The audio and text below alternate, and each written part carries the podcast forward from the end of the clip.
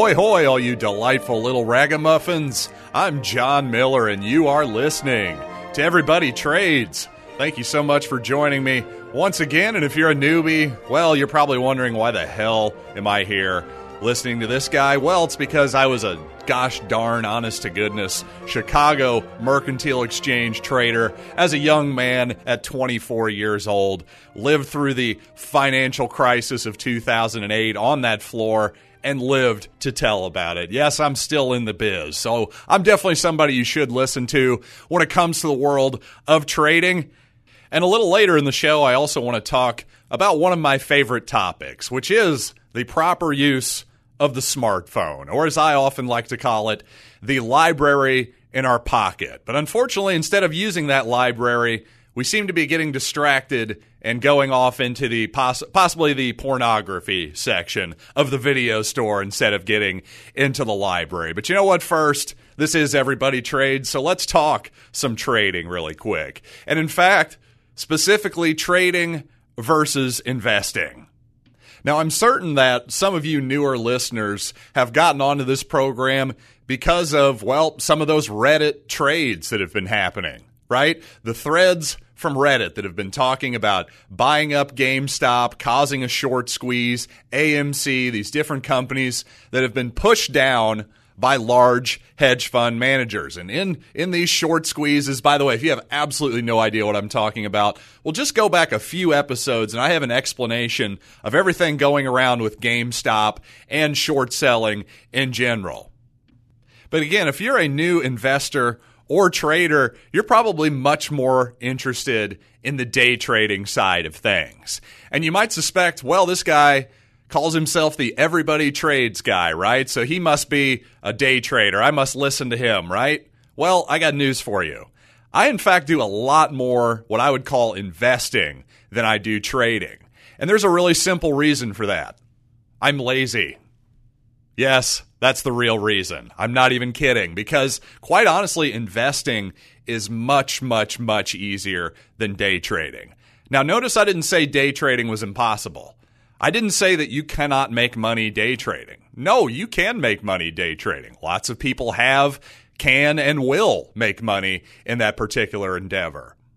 But just to give you an example of what I'm talking about, I've also, for years and years and years, I played fantasy baseball.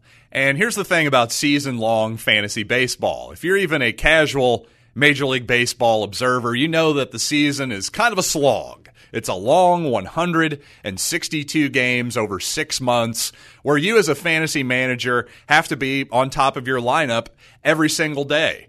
And sort of like an investor, right? As an investor, I'm on top of my positions. I'm logging into my account, seeing what they're doing, checking the news, checking out the Mad Money recap, whatever it might be. I'm doing that stuff every single day. And if that sounds like a decent amount of work, both the investing day to day and playing season long fantasy baseball, well, you're right. It is a lot of work. So, a part of me, when daily fantasy baseball came around, I thought, oh, this sounds like a great solution. Now that I'm getting older, have less time on my hands, I can just play a daily game every once in a while. When I have free time, I can just play a one day fantasy contest. And if I win, I win. If I lose, I lose. We can move on. No big deal. But the reality is, from my experience, from my fairly limited daily fantasy baseball experience, again, I'm much more played season long for 20 years. But is actually much more intensive in terms of the amount of research that you have to do. Because honestly, the edges are so much smaller in the daily stuff. Now, again, this is all from my experience. Maybe this is just an explanation more of how mine, my mind works than anything. I'm just much more easily able to see the bigger picture of what's happening in the stock market, in the country, the economy, and among people's trends, their different preferences. I, am able to see where that stuff is going, and I'm also able to see certain times where certain companies are sort of thrown out with the bathwater for unfair reasons. But to me, the day to day fluctuations in the stock market, a lot of times there's no real fundamental economic rhyme or reason to any of it. And such is daily fantasy baseball to me, honestly. It's like any great Major League Baseball player can go 0 for 5 in any given day, or and a crappy one can go 3 for 5 on any given day. Again, day to day, not a lot of rhyme or reason, but from my experience, over that long slog of six months, everything tends to even out and you get the results that were more or less deserved. And what I'm trying to say there is yes, while you can try to get with the day to day machinations of the stock market, try to buy something low, sell it high, flip it intraday, or even within a week. That's all great. If you can pull it off, good for you. I'm just telling you right now that a lot of people, when they first get interested in day trading, and I know because I know this from experience, they think, oh, this is going to be a relatively easy way to make money. I'm telling you that is not the case. In fact, it's much easier, especially from the long side. If you're going to buy stocks in general, and this is for reasons we've discussed many times, most notably the Federal Reserve, the government, they're basically on your side. And I'm not saying that's a good thing. I'm just saying that's reality. The reality is is there is an inflationary bullish bias toward the stock market based on numerous different different factors that I don't have enough time to go into in this in this particular segment, but just trust me it's true. Look what look what the market's done in the last 100 years for instance. Yes, there was the the Black Black Friday, Black Monday, whatever it was back in 1929, the stock market crashed and yes, it lost 90% of its value. But over the long term, what's it done? Despite the 2008 Great Recession, what have we done since? And of course, when Donald Trump was elected president, well, lots of people like Paul Krugman expected that the stock market was going to tank. Well, that did not happen.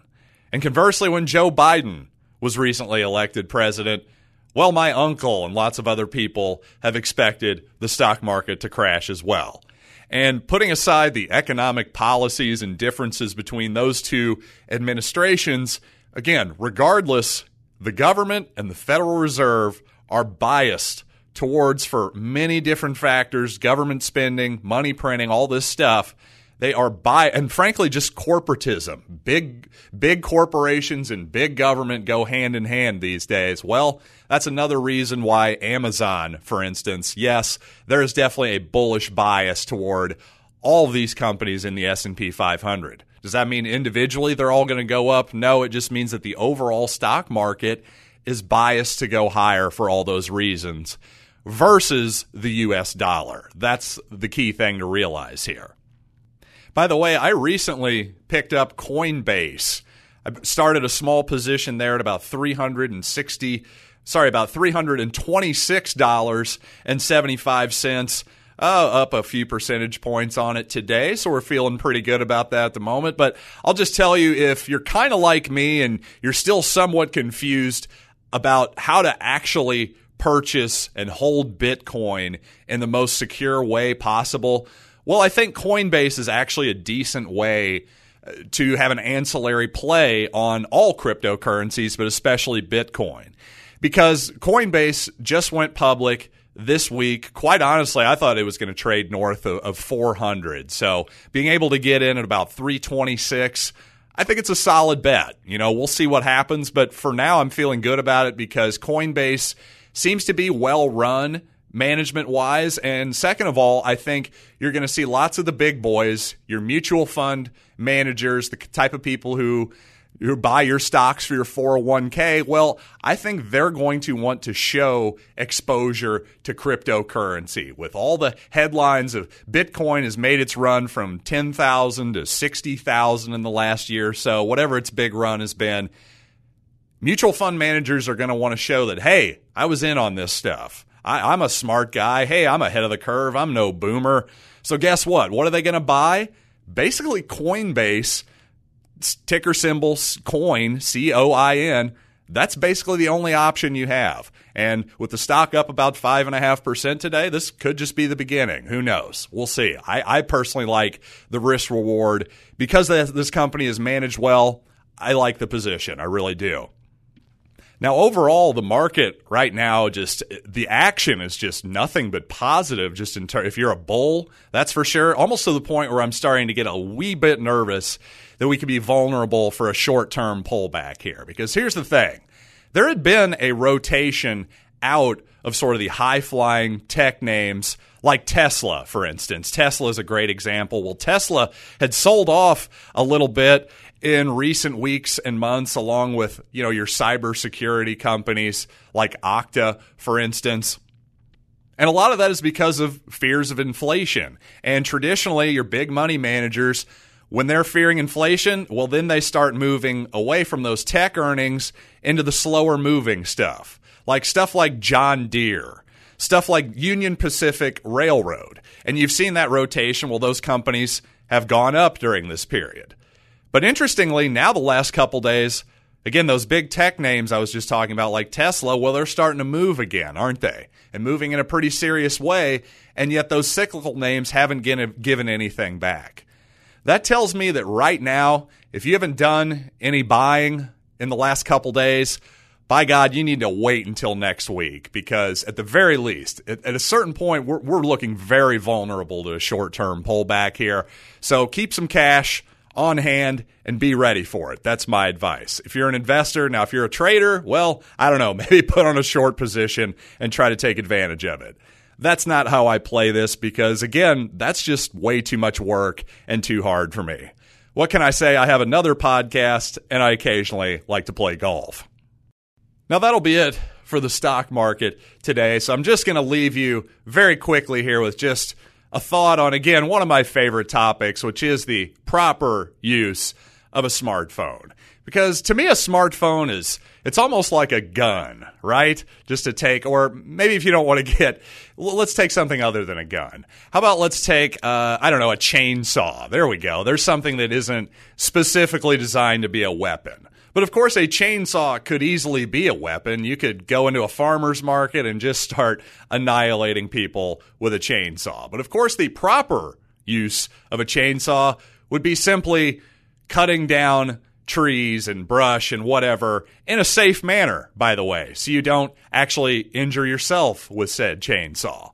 Well, like a chainsaw, a smartphone while one of the greatest inventions of all time, and certainly an incredibly useful tool for any human being on this planet, is actually something that is really dangerous, too. But unlike a chainsaw, it looks innocuous. There's nothing actually physically dangerous about the phone, so we completely take its actual emotional and mental damage that it can wreak havoc on our brains. Well, we take all of that for granted, and most of us actually dismiss that whole idea.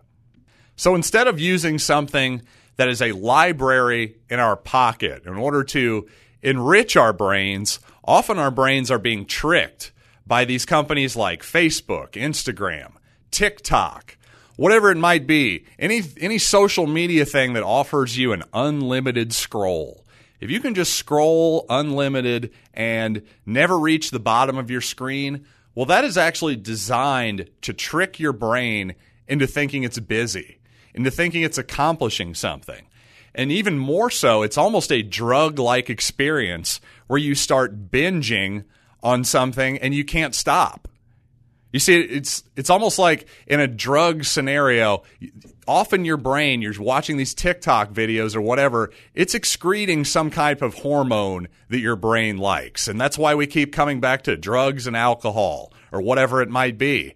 Well, these, I'm telling you, TikTok is designed to be addictive. So's Instagram, so's Facebook. I promise you, this is true. So the more we can get away from these things, the better. A while ago, I heard this story. There was a story, it had a headline. It was talking about how people who look at their smartphones too often have a posture that's called tech neck.